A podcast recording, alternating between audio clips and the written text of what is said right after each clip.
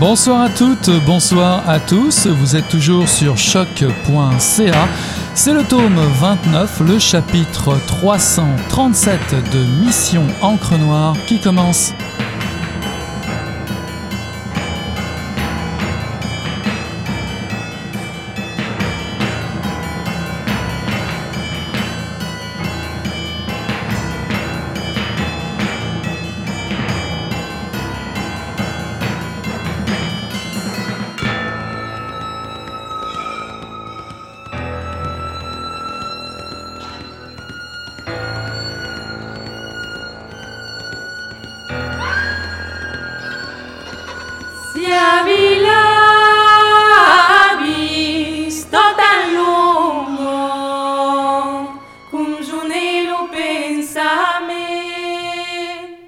Histoire ne m'appartient pas. Je la partage avec des milliards de chrétiens, de musulmans et de juifs pour qui la Palestine n'est rien de moins que la terre sainte, la terre promise.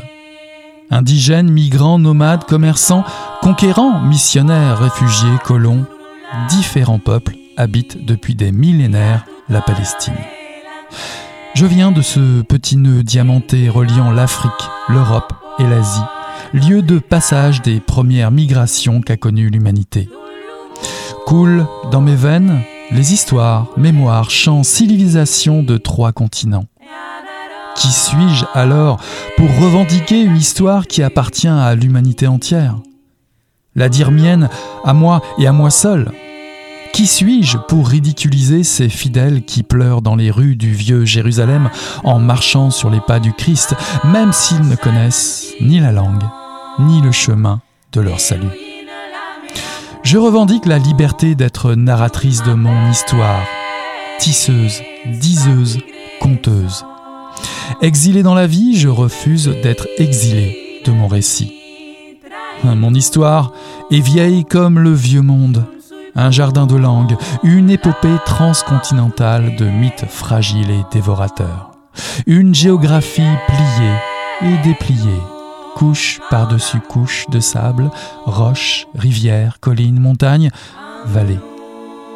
Mon histoire a déposé la poussière du monde sur mon corps, le désert mêlé à la rosée des prés, le souffle salé sucré de la mer morte et de la mer de Galilée, les coraux oxydés de la mer Rouge et les calanques de la mer Blanche, non arabe, de la Méditerranée.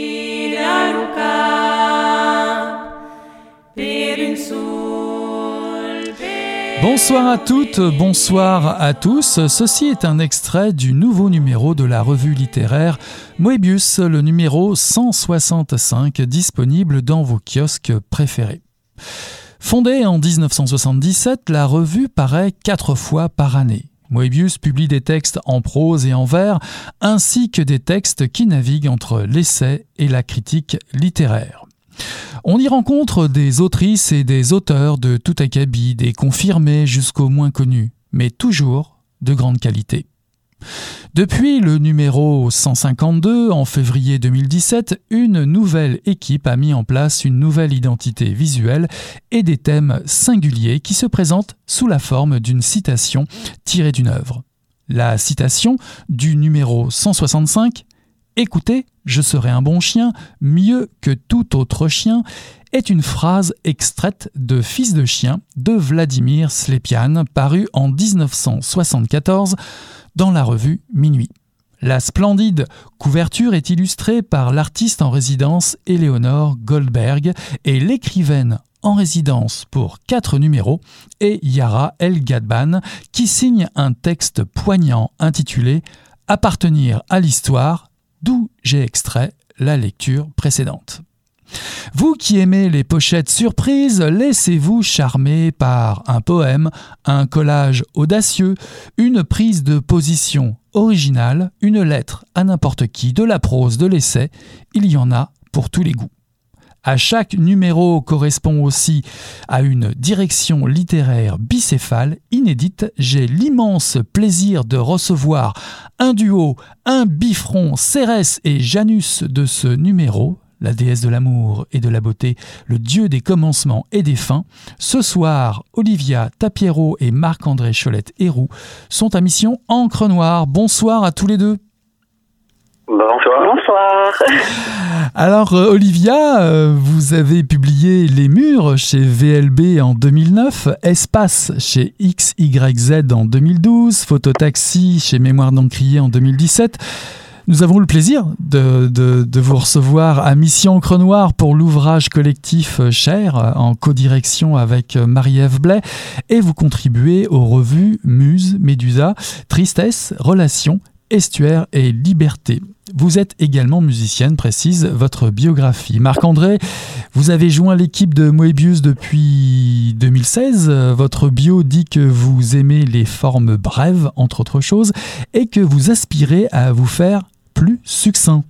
J'en apprécie d'autant plus votre présence à tous les deux ce soir à Mission Chronoir. Alors ma première question, comment avez-vous été choisi, proposé euh, pour ce numéro et comment se prépare un numéro comme celui-ci, euh, le 165 ben, en fait, ça a été, pour moi, ça a été vraiment une initiation parce que c'est le premier numéro que j'ai eu la chance de co-diriger. Et puis, donc, j'ai eu la chance de, de, de travailler avec Marc-André qui avait déjà pas mal d'expérience.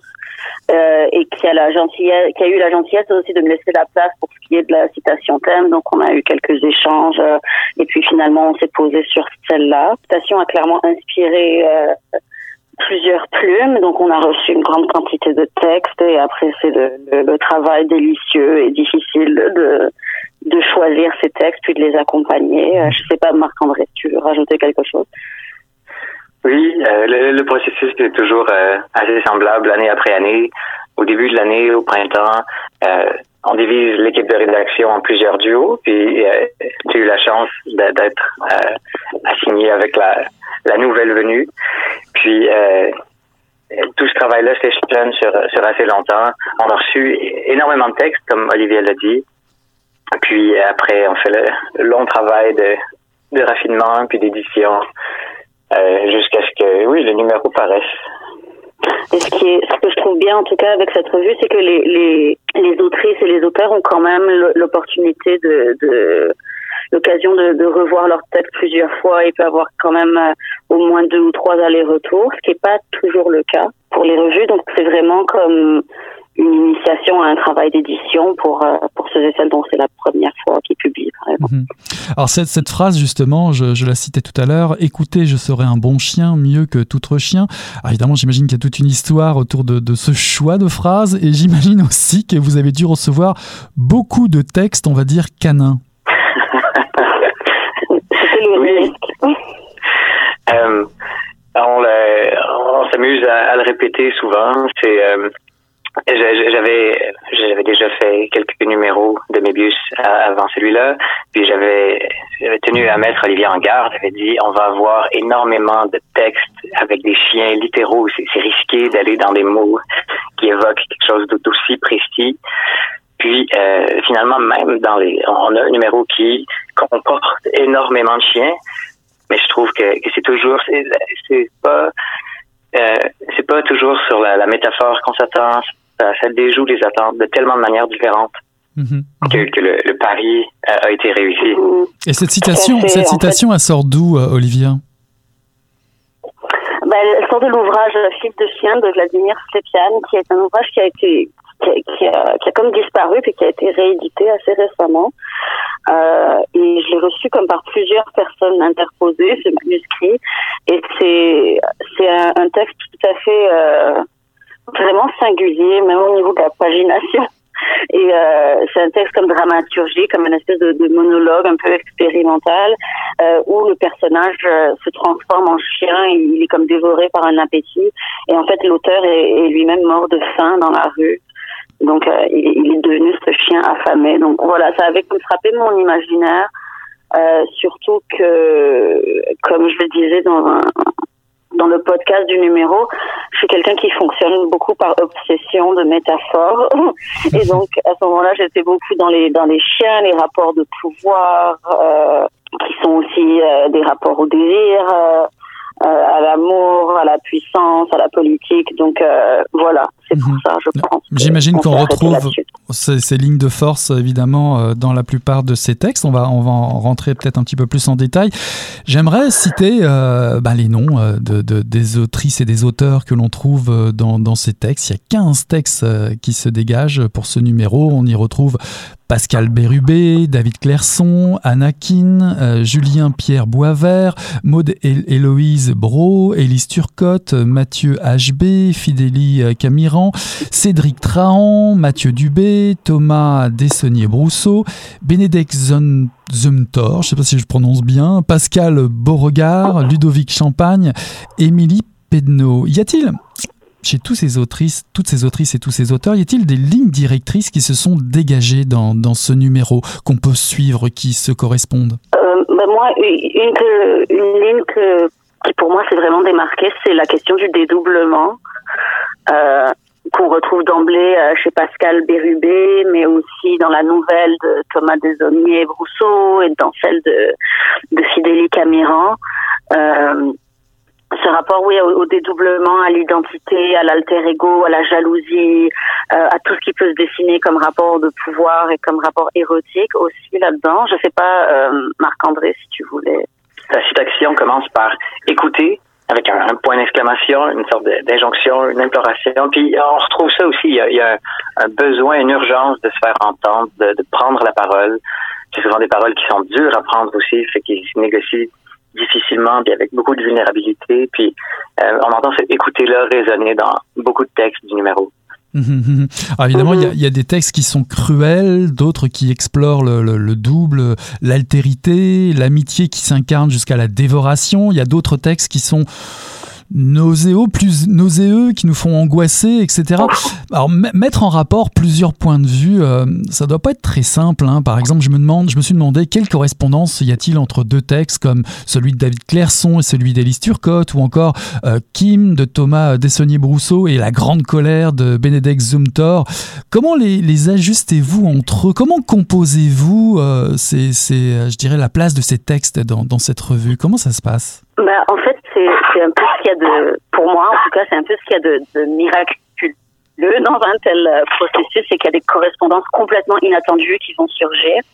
Et euh, ben pour moi, c'est un peu euh, la magie de la littérature est là aussi, c'est qu'on ne peut pas prévoir ces correspondances-là, mais elles surviennent. Après, euh, quand vient le moment de, de composer le numéro, on essaie d'équilibrer un peu tout ça, mais c'est vraiment à la liberté des lectrices et des lecteurs euh, que, de telles correspondances s'adressent, j'ai l'impression. C'est pas de l'ordre de la préméditation, euh, euh, mais on voit aussi des, préoccupations qui traversent plusieurs voies, donc ça, c'est une manière de prendre le pouls euh, d'une époque aussi, peut-être. Mhm, mhm. Alors Marc-André, parlant de la forme des textes, parce que c'est important, euh, ça joue un rôle très important aussi euh, dans, dans la revue, puis peut-être sans doute à vos yeux. Dans, ce numéro en particulier, on voit euh, Ludovic Champagne qui joue avec la typographie, on voit du collage aussi avec Mathieu Dubé. Alors pourquoi donner de plus en plus de place à des performances comme celle-ci, si on peut les appeler comme ça? Est-ce que Moebius se veut de plus en plus un, un laboratoire d'exploration de l'objet littéraire? Si ça le devient, ça ça ferait plaisir à des, des, sensibilités comme la mienne. Euh, mais c'est encore, j'ai l'impression, plutôt un, un, coup de chance. Euh, ça vaut toujours la peine de, de le répéter. Chez Mébius, on, on reçoit les textes à l'aveugle, on les lit sans savoir euh, qui les a écrits. Puis, euh, ça fonctionne par euh, coup de cœur. Puis, euh, si, par exemple, cette année-là, ou pour ce numéro-là, le collage de Mathieu Dubé nous a, frappé notre attention, c'est sûr qu'on allait le retenir. Puis, c'est juste une belle surprise qu'il y ait énormément de textes qui, jouent sur la forme, qui performent euh, différents assemblages de différents euh, supports textuels. Oui, dans le rapport au thème, qui le, rejoue, qui le complexifie.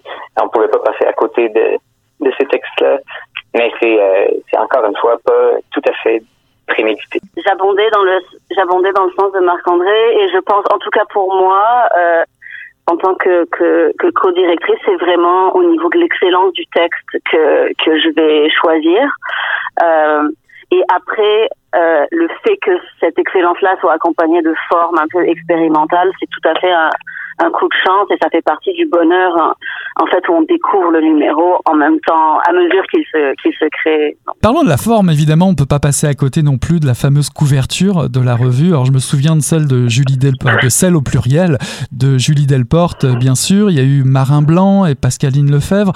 Quels sont les critères pour faire une couverture de la revue? Et surtout Racontez-nous un peu celle-ci qui est fantastique, elle est magnifique cette, cette couverture.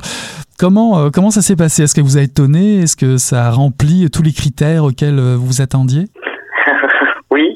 Euh, Peut-être juste un mot. Euh, on, quand, quand l'équipe de, de, rédaction se, se rencontre, puis qu'il est temps de, de, tourner les yeux vers une nouvelle illustratrice pour le pour l'année qui vient, pour les, les, quatre numéros qui paraissent dans l'année, on, on, fait le, le tour de, de, ce qui nous a marqué dans l'année. On donne des noms, puis après ça, on recherche euh, la personne. Puis euh, on a été très heureux cette année qu'Éléonore euh, accepte de faire les, numéros. Puis euh, la revue change de peau comme ça chaque année. C'est comme si c'était des, coffrets. Ça, donne une identité à l'année. Puis c'est vraiment un bel ajout. Puis pour ce qui est de ce numéro-là, on a été extrêmement surpris. Par rapport à ma première, j'ai été complètement euh, déstabilisée par cette couverture, mais en même temps, j'adore parce que pour moi, c'est vraiment une page couverture qui qui laisse la place à l'imagination, qui est tout à fait dans une interprétation oblique du thème, où c'est-à-dire on devine le chien, on devine le maître, euh, on devine tout ce qui peut se jouer entre à travers les, les corps de ces oiseaux morts. Euh, et je trouve que juste voilà ça, ça ça, pour moi, j'aime beaucoup penser à cette citation-là en termes de rapport de pouvoir et, et donc l'illustration, elle est complètement dans le sens de cette ambiguïté-là où on est à la fois dans, dans l'offrande, la soumission euh, et on ne sait pas trop en fait euh, quand on, quand on regarde la couverture si si on est le chien ou le maître en fait. Mm-hmm. Mhm. Euh, Marc-André, tout à l'heure, tu parlais de, enfin, vous parliez tous les deux en fait de, de, cette, de, du hasard euh, dans la réception des textes, la façon de composer la revue se fait un peu, on va dire, avec une dose de chance, etc. Mais pour revenir au texte, comment s'équilibrent les genres littéraires? Parce que Moebius euh, propose différentes formes. On y trouve de la prose, de la poésie mhm. et, et, autres. D'ailleurs, je précise aussi qu'il y a un équilibre entre les, les sexes, évidemment, euh, qui est respecté. Hein, ça, il faut, faut, le préciser quand même. Comment ça se fonctionne? Est-ce qu'il y a une idée, euh, j'aime pas trop le mot, mais on va dire, allez, est-ce qu'il y a des quotas qui sont euh, appliqués dans, dans le, le, la parution ou le choix des textes? C'est à l'aveugle, comme le disait Marc-André, c'est-à-dire on n'a pas les noms quand on, quand on choisit. Et une fois que les noms des auteurs et des autrices nous sont dévoilés, c'est, ça veut dire que les textes ont déjà été choisis, on les a déjà sélectionnés. Donc euh, c'est, c'est vraiment euh, une question de, de, de chance, c'est pas une question de quota au mmh. niveau de la parité, mais je pense que quand on choisit des textes aussi, on essaie d'équilibrer les sensibilités. Donc après, c'est sûr qu'il y a une ça, ça mène à une diversité au niveau des, des, des collaboratrices et des collaborateurs. Mmh, mmh. Alors j'ai une confidence à vous faire. Euh, ma pratique de lecture favorite de la revue Mobius, je survole le liminaire, je me précipite sur mes parties préférées la lettre à quelqu'un, le texte de l'artiste en résidence et le texte sur la création littéraire, si je peux appeler ça comme ça. Euh, ce numéro 165 nous gâte, hein, puisque euh, pour ces trois sujets-là, on a Maud Veilleux, Yara El Gadban et Patrice Le Sar. Quel trio euh, vous avez trouvé ou vous nous proposez pour cette, pour ce, cette revue-là? Maud Veilleux ne désarme pas, elle ne désarme jamais d'ailleurs. Elle s'adresse à la jeune poète, elle devient un mauvais chien. Alors, se doit-on de, faire rentrer Maud Veilleux dans, dans le sujet général du numéro 165 Oui, bah en fait, Maud Veilleux est une écrivaine, une poète que, et une penseuse en fait que j'admire euh, beaucoup.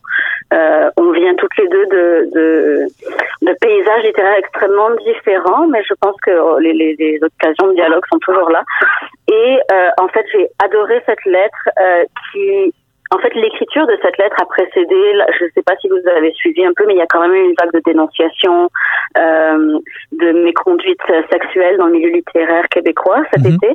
Bien sûr. Et donc l'écriture de cette lettre précédait ça, donc c'est assez miraculeux en fait euh, que, que cette vague de dénonciation là était comme à son apogée ou euh, au moment où le numéro est sorti, mais c'était pas du tout pensé pour ça. C'est dire que il était temps quoi.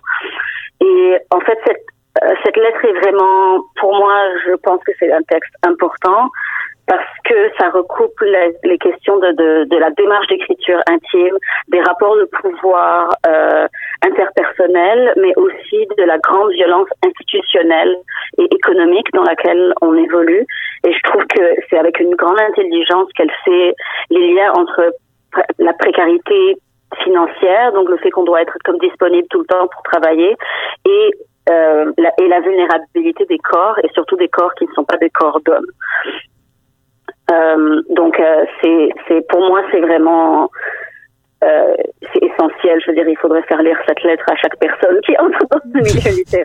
on le souhaite, on le souhaite. Il y a aussi, on en parlait tout à l'heure, euh, le texte poignant de Yara El Gadban. Hein. Il y a tout ici, hein. il y a tout son travail sur la, sur la mémoire, les sensations, les odeurs, l'exil, l'héritage, la révolte. Ce qui nous remémore évidemment ces, ces livres comme Le parfum de Nour et Je suis Ariel Sharon. C'est un, un texte somptueux que vous proposez.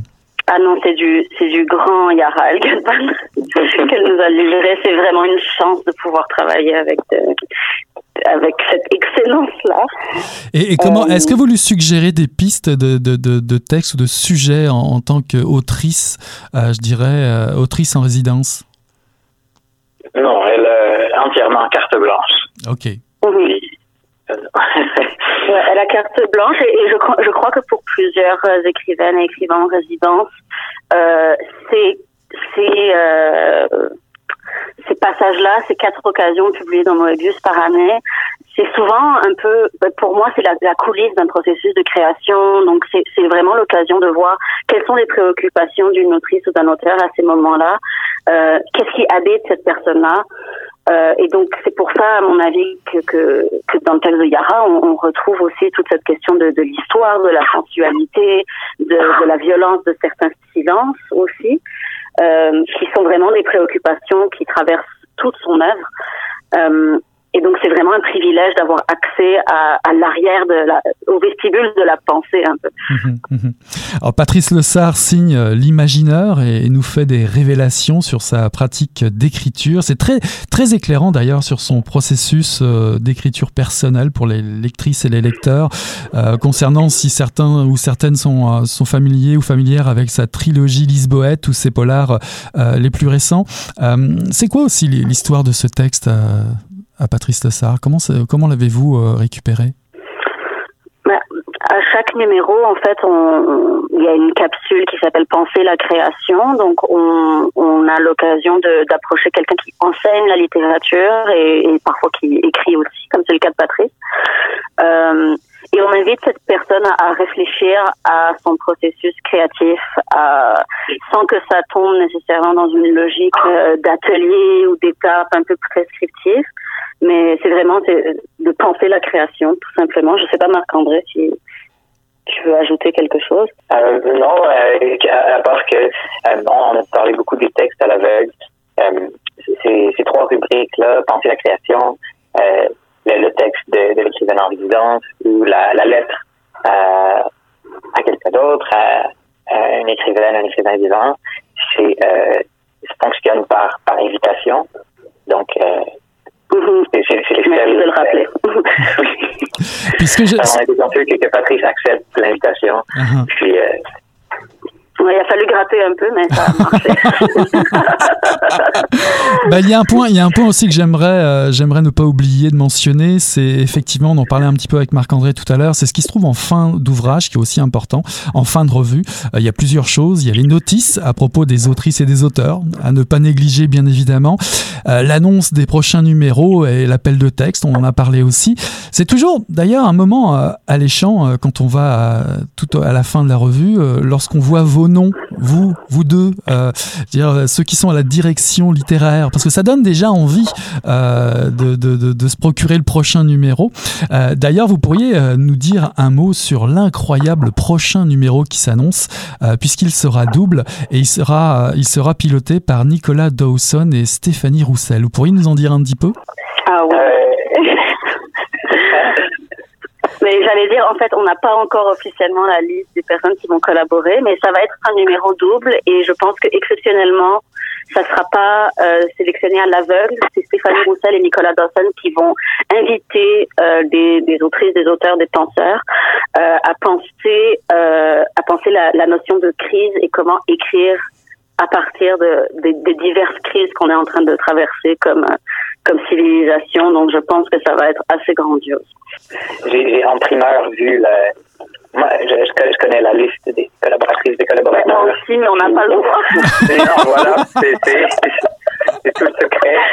Puis j'ai vu aussi l'illustration qui va orner cette, cette revue-là. Puis bon, je, je, je ne suis qu'excitation. J'ai vraiment. Ah ouais, bah j'ai vraiment hâte de ah savoir aussi, ça a l'air très excitant. Bah pour finir, euh, on peut mentionner aussi la page internet hein, de la revue. On y trouve euh, full info euh, d'archives, c'est très bien fait. Il y a même des entrevues également, enfin concernant ce numéro aussi, il faut le préciser. Puis il y a des news. Allez faire un tour un peu sur cette page internet de, de la revue Moebius, ça vaut vraiment le coup. Je rappelle donc que Moebius 165, le nouveau numéro de la revue littéraire Moebius, est disponible dans vos kiosques préférés avec pour thème Écoutez, je serai un bon chien, mieux que tout autre chien. Merci beaucoup à tous les deux, Olivia Tapiero et Marc-André Cholet-Héroux, d'être venus présenter ce nouveau numéro.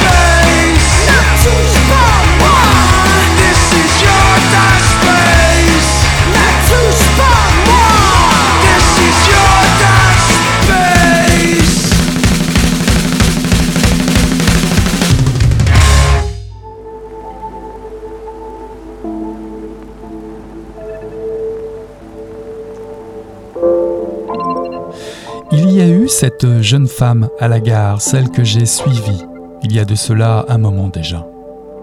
Elle était venue à la rencontre d'un homme qui l'attendait à la sortie du wagon. Je la vois, encore aujourd'hui, malgré la distance qui nous sépare. Son visage rond et ses yeux phares, sa jeunesse, tout est là devant moi. Elle se tient droite sur un balcon au huitième étage d'un immeuble moderne et mal vieilli. Elle se dit, en regardant droit devant elle, qu'il y a la température sans montagne et la température avec montagne. Chaque matin, elle se lève en conséquence, avec la certitude qu'elle pourra dire si c'est l'un ou l'autre de ses jours. Les Alpes sont pour elle un remède à la lourdeur du réveil. Elle compte ses jours, elle en a pris l'habitude depuis qu'elle le connaît. Il ne lui reste par exemple que six jours à Lausanne. Ensuite, elle doit rentrer.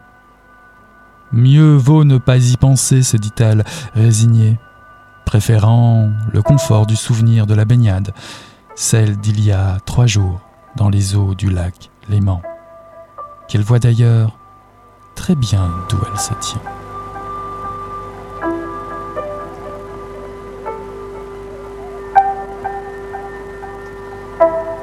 Ceci est un extrait de Parenthèse suisse de Jules Clara, paru en 2020 aux éditions Triptyque. Un livre qui se passe en Suisse avec en exergue une première citation de prochain épisode d'Hubert Aquin et l'autre de Pauline Julien, extrait de la Renarde et le mal peigné, des fragments de correspondance amoureuse avec Gérald de Godin. Est-ce si étonnant? Pas tant que ça, puisque Parenthèse suisse est à mi-chemin entre l'autobiographie et la fiction. Une jeune femme met sa vie entre parenthèses entre Montréal et la banlieue de Lausanne. La narratrice, une jeune femme, nous fait vivre son déracinement de Montréal à Fribourg, le royaume du lac Léman.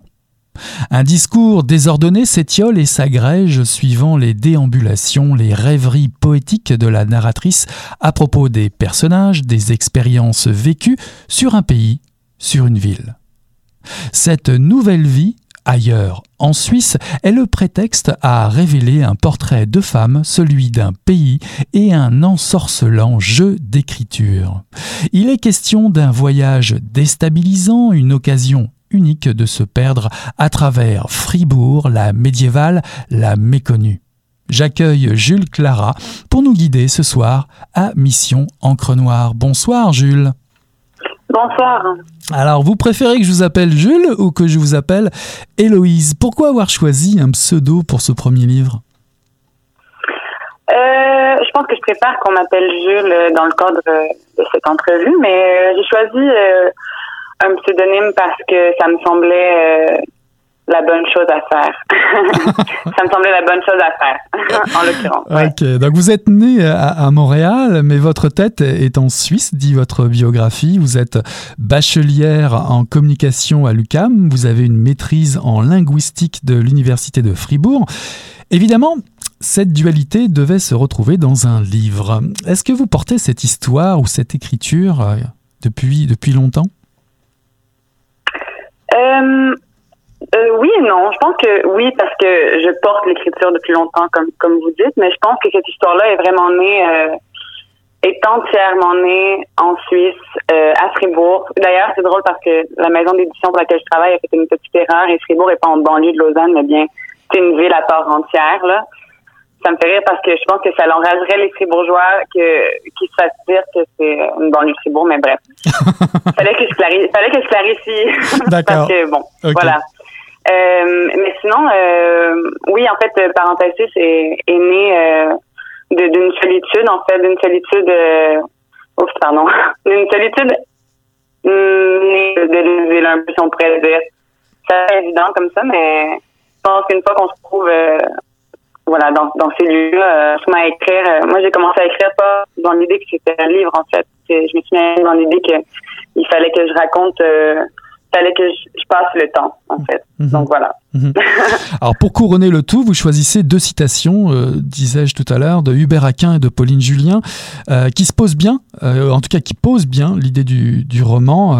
la première citation parle du lac Léman et du désir de, de l'auteur d'aller au fond des choses. La seconde citation, celle de Pauline Julien, parle de ses démons et de sa conscience aiguë de qui elle est. Pourquoi avoir pris ces deux extraits en particulier? Euh, ben en fait, je sais pas comment ça se passe pour les autres auteurs, mais j'ai lu ces livres-là euh, pendant l'écriture euh, de Parenthèse Suisse. Euh, et ben, ça me paraissait évident par rapport à Hubert. Dès que j'ai commencé le livre, on m'en avait déjà parlé, j'avais jamais lu. J'habitais en Suisse quand j'ai lu et ça me... La première phrase m'a tellement parlé que voilà, le choix était déjà fait. Euh, sinon, Pauline Julien, ben, il y a une histoire amoureuse en fait euh, un peu un peu cachée dans parenthèse suisse. Puis j'aimais bien le fait que ce soit euh, des correspondances justement un peu cachées, un peu euh, intime. Donc, je pense que c'est de là que et la station en soi, hum, je m'y suis je m'y voyais dedans. Donc mhm. voilà. Les correspondances, euh, c'est un sujet dont on en reparlera un petit peu plus tard. Euh, j'aimerais rester sur Hubert parce que moi, j'ai été chercher une, une, une phrase qui, qui m'inspirait par rapport à, ma lecture, euh, extraite de, de Hubert Je la cite Écrire est un grand amour. Par mes mots, je pose mes lèvres sur la chair brûlante de mon pays. Alors, vous me voyez venir. Est-ce que est-ce que c'est le cas pour votre narratrice? Sommes-nous devant une belle déclaration d'amour envers un pays, envers un homme? Euh, Je pense qu'on est face à une peine d'amour vécue euh, vécue par l'entremise d'un pays. Je sais pas si c'est clair, mais non, ça veut rien dire en fait. Ce que je veux dire, c'est que je pense qu'on est face à tout le contraire d'une déclaration d'amour, surtout au début. Euh, on est face à une déclaration de rage, je pense, mhm. mais ouais, une rage qui est un peu qui doit s'adapter aux circonstances qui lui sont soumises, euh, si ça peut faire du sens. Euh, donc voilà, mais je pense euh, que vu que c'est un livre que j'ai écrit à, moitié à Montréal, à moitié en Suisse, puis la, fin du livre a été écrite une fois que j'étais rentrée de la Suisse. Et donc ça ne peut qu'être une déclaration d'amour, mais parce que j'avais une telle mélancolie de la quitter que que voilà, je pense que oui, euh, à la fin, il y a une déclaration d'amour. Mhm. Peut-être une mise en parenthèse. Euh, pourquoi ce titre alors, parenthèse suisse? Ben, comme je t'ai dit au début, euh, c'était pas un c'était pas un livre à la base. C'était c'était un petit fichier sur mon ordinateur dans lequel j'écrivais quand j'étais remplie d'émotions et de solitude. Puis c'est devenu un peu comme on pourrait appeler un carnet. Mais ben, moi, j'allais écrire dans mes parenthèses. ça faisait partie de mes parenthèses c'est comme ça que j'en parlais dans ma tête, puis que j'en parlais bah, à personne autour de moi. Mais voilà, c'est comme ça que j'abordais euh, cette écriture-là au début. Mhm. Donc c'est pour ça que j'ai appris. On me demandait de, on me demandait de changer le titre en fait à la maison d'édition, qui aimait pas. Ben je sais pas en fait. Je pense qu'ils croyaient que je pourrais trouver un meilleur titre, mais pour moi c'était comme euh, impossible. Ça, ça, trahirait un peu euh, l'esprit de, de, de, ce livre-là en fait. Mhm. Donc voilà. Alors, nous allons euh, découvrir une narratrice, euh, une narratrice qui effectivement euh, navigue entre deux, on va dire deux continents, c'est bien possible. À vous, à vous finalement de le découvrir, très chères auditrices et auditeurs. Qui est-elle cette narratrice? Que vient-elle faire en Suisse? Que cherche-t-elle ou qui cherche-t-elle, elle qui dit être là depuis deux ans Oui, donc ben, ça paraît clair, elle cherche elle-même. Euh, voilà, elle cherche elle-même. Et pourquoi la Suisse? Euh, ben, La Suisse, ben, c'est drôle parce que j'ai l'impression que tous les gens euh, qui sont un peu comme moi, euh, qui ont, voyagé. Il y a beaucoup, les, gens de ma génération voyagent, non plus maintenant, c'est ça qui est, qui est ironique, mais c'était comme un truc tellement omniprésent le voyage et le, fameux pèlerinage en Europe là, des, des jeunes vingtenaires.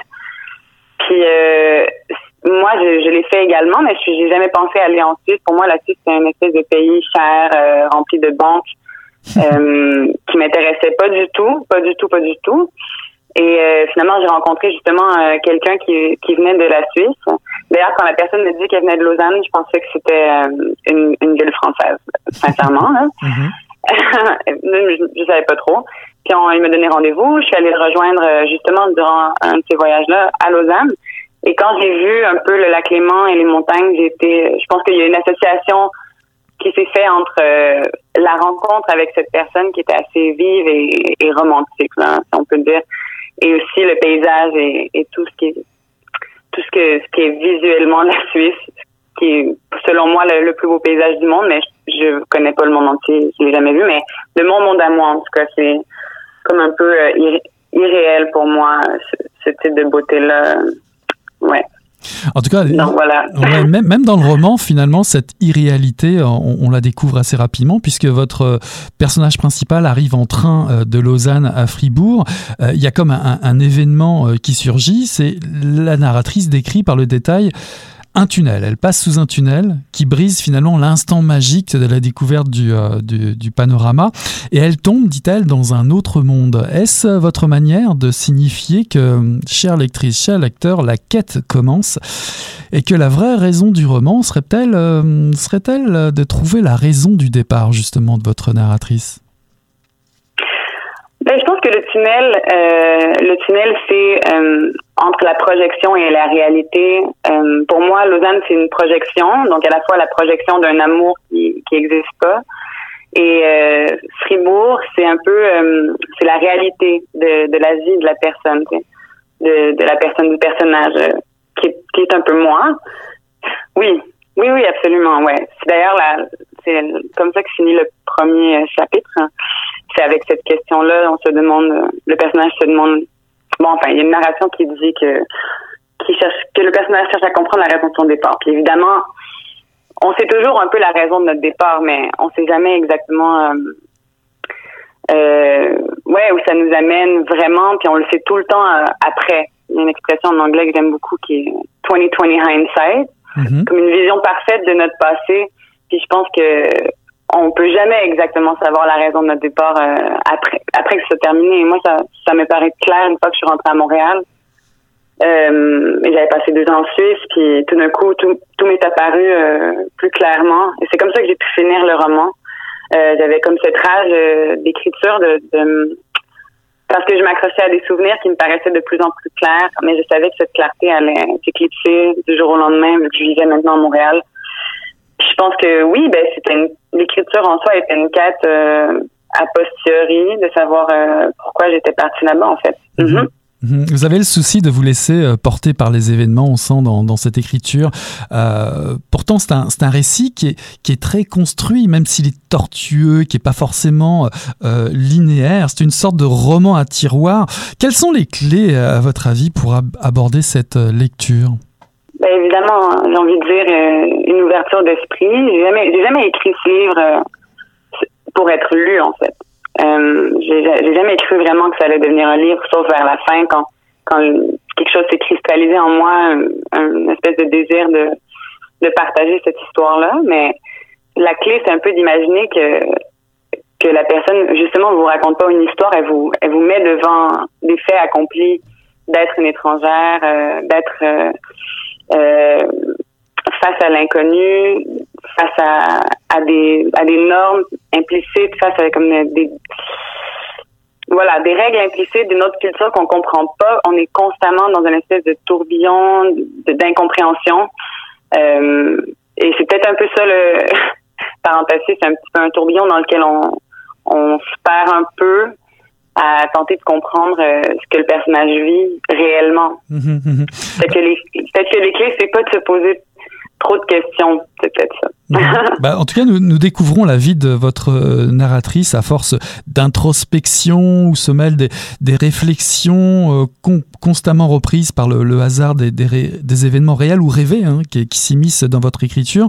Ici, il y a un téléphone qui sonne, là, il y a une colloque plutôt straight qui se plaint. Comment avez-vous procédé pour assembler toutes ces parties? Là, un homme tombe amoureux, là, une rencontre. Euh, comment avez-vous fait pour jouer avec les parties puis le temps aussi, parce que la notion de temps est très importante dans votre roman. Ben, je savais que je, savais, j'ai su à partir d'un certain moment que la fin devait finir avec le début. Ce qui est pas très clair, je pense. Euh, ce qu'on se rend compte à la fin, c'est que je voulais que ça se finisse avec le début. Donc à partir de là, j'ai construit euh, la narration euh, avec des, des sauts dans le, le présent et des sauts dans le passé.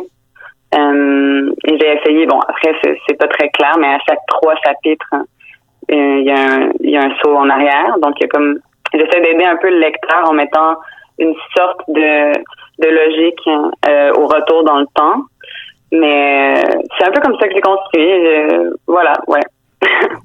Alors votre description justement de, je dirais, euh, de, de, de, de l'environnement, du panorama, de la rencontre d'un couple croisé euh, par hasard, c'est très cinématographique, comme un documentaire. Hein, les, verbes d'action se succèdent, les points de vue des regards, c'est étonnant. Il y a les mouvements, les sons sont importants, les bouts de parole qui que l'on capte, que l'on que l'on ne capte pas, les, silences, la lumière, les couleurs, tout ça, votre votre texte installe une atmosphère qui est euh, très très réaliste. C'est une façon de, dire euh, je vous fais vivre un moment présent, mais qui pourrait signifier ceci ou cela ou autre chose.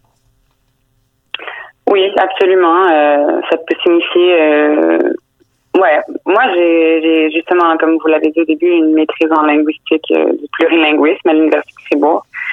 Puis ce qui était un peu différent, en fait, j'avais une approche de terrain, j'avais une approche où dans le fond, euh, pour faire mes études, j'enregistrais les gens, je devais transcrire euh, leurs paroles afin de, de l'analyser par après.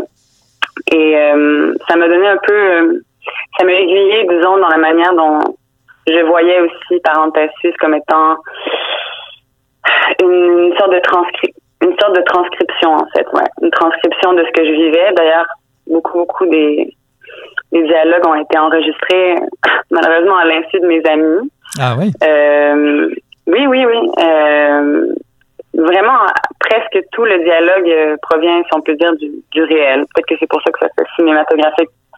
Parce que il y avait quelque chose pour moi d'important que, ben, que les dialogues ressemblent énormément au vrai. Ben, D'ailleurs, c'est justement là, ça doit ressembler au vrai parce que c'est traduit du vrai. Puis moi, j'ai un peu, pour l'instant, j'aime pas trop les dialogues qui sont très construits. Euh, j'aime ça quand ça paraît réel. Probablement à cause de mes études, d'ailleurs, dirais. Mhm. Donc, voilà. Alors, évidemment, on peut s'attendre à, à, de l'émerveillement hein, devant un décor alpeste euh, d'une grande majesté. Bah, Ce n'est pas vraiment le cas, oui et non, euh, car la narratrice se replie parfois euh, devant le silence qui, l'entoure, euh, elle est un peu déçue, on a l'impression. Le portrait de la Suisse euh, que vous faites est quand même assez fuyant. Hein. Il, y a des, magnifiques pages hein, devant la majesté des lieux. Euh, néanmoins, vous abordez des thèmes comme l'écologie, l'immigration, tout ça c'est abordé de biais comme si ces problèmes étaient ignorés et bien présents est-ce dans la tête de la narratrice ou dans, je dirais, les, le, ressenti par rapport au pays ou à la ville? Euh, ben, Je pense que si c'est abordé d'une manière fuyante, c'est que euh, à la base, c'est un peu le sentiment euh, que j'aurais pas dû euh, aller en Suisse. C'est probablement que ça se traduit dans le texte. J'ai vécu ce que probablement plusieurs personnes ont vécu, c'est l'idée d'aller dans un pays rejoindre quelqu'un avec qui on pense être en couple, on est en couple, et euh, bon, euh, quand on arrive là-bas, la personne vous quitte.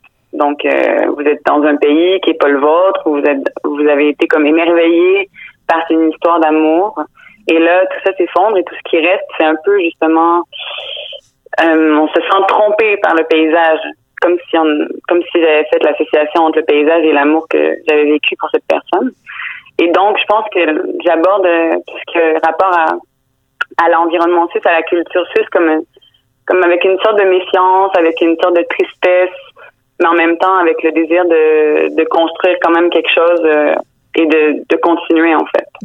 Ouais. Il y a, d'ailleurs une phrase qui, qui, est, qui, est, très ambiguë mais qui fait beaucoup sourire quand on imagine Fribourg, en tout cas une partie de la Suisse comme ça, on dit que ça donne pas forcément envie. Il y a une phrase qui dit Fribourg, euh, c'était celle du, euh, donnait l'aspect d'une tarte au baies sauvage, la noirceur dedans, la beauté du dehors.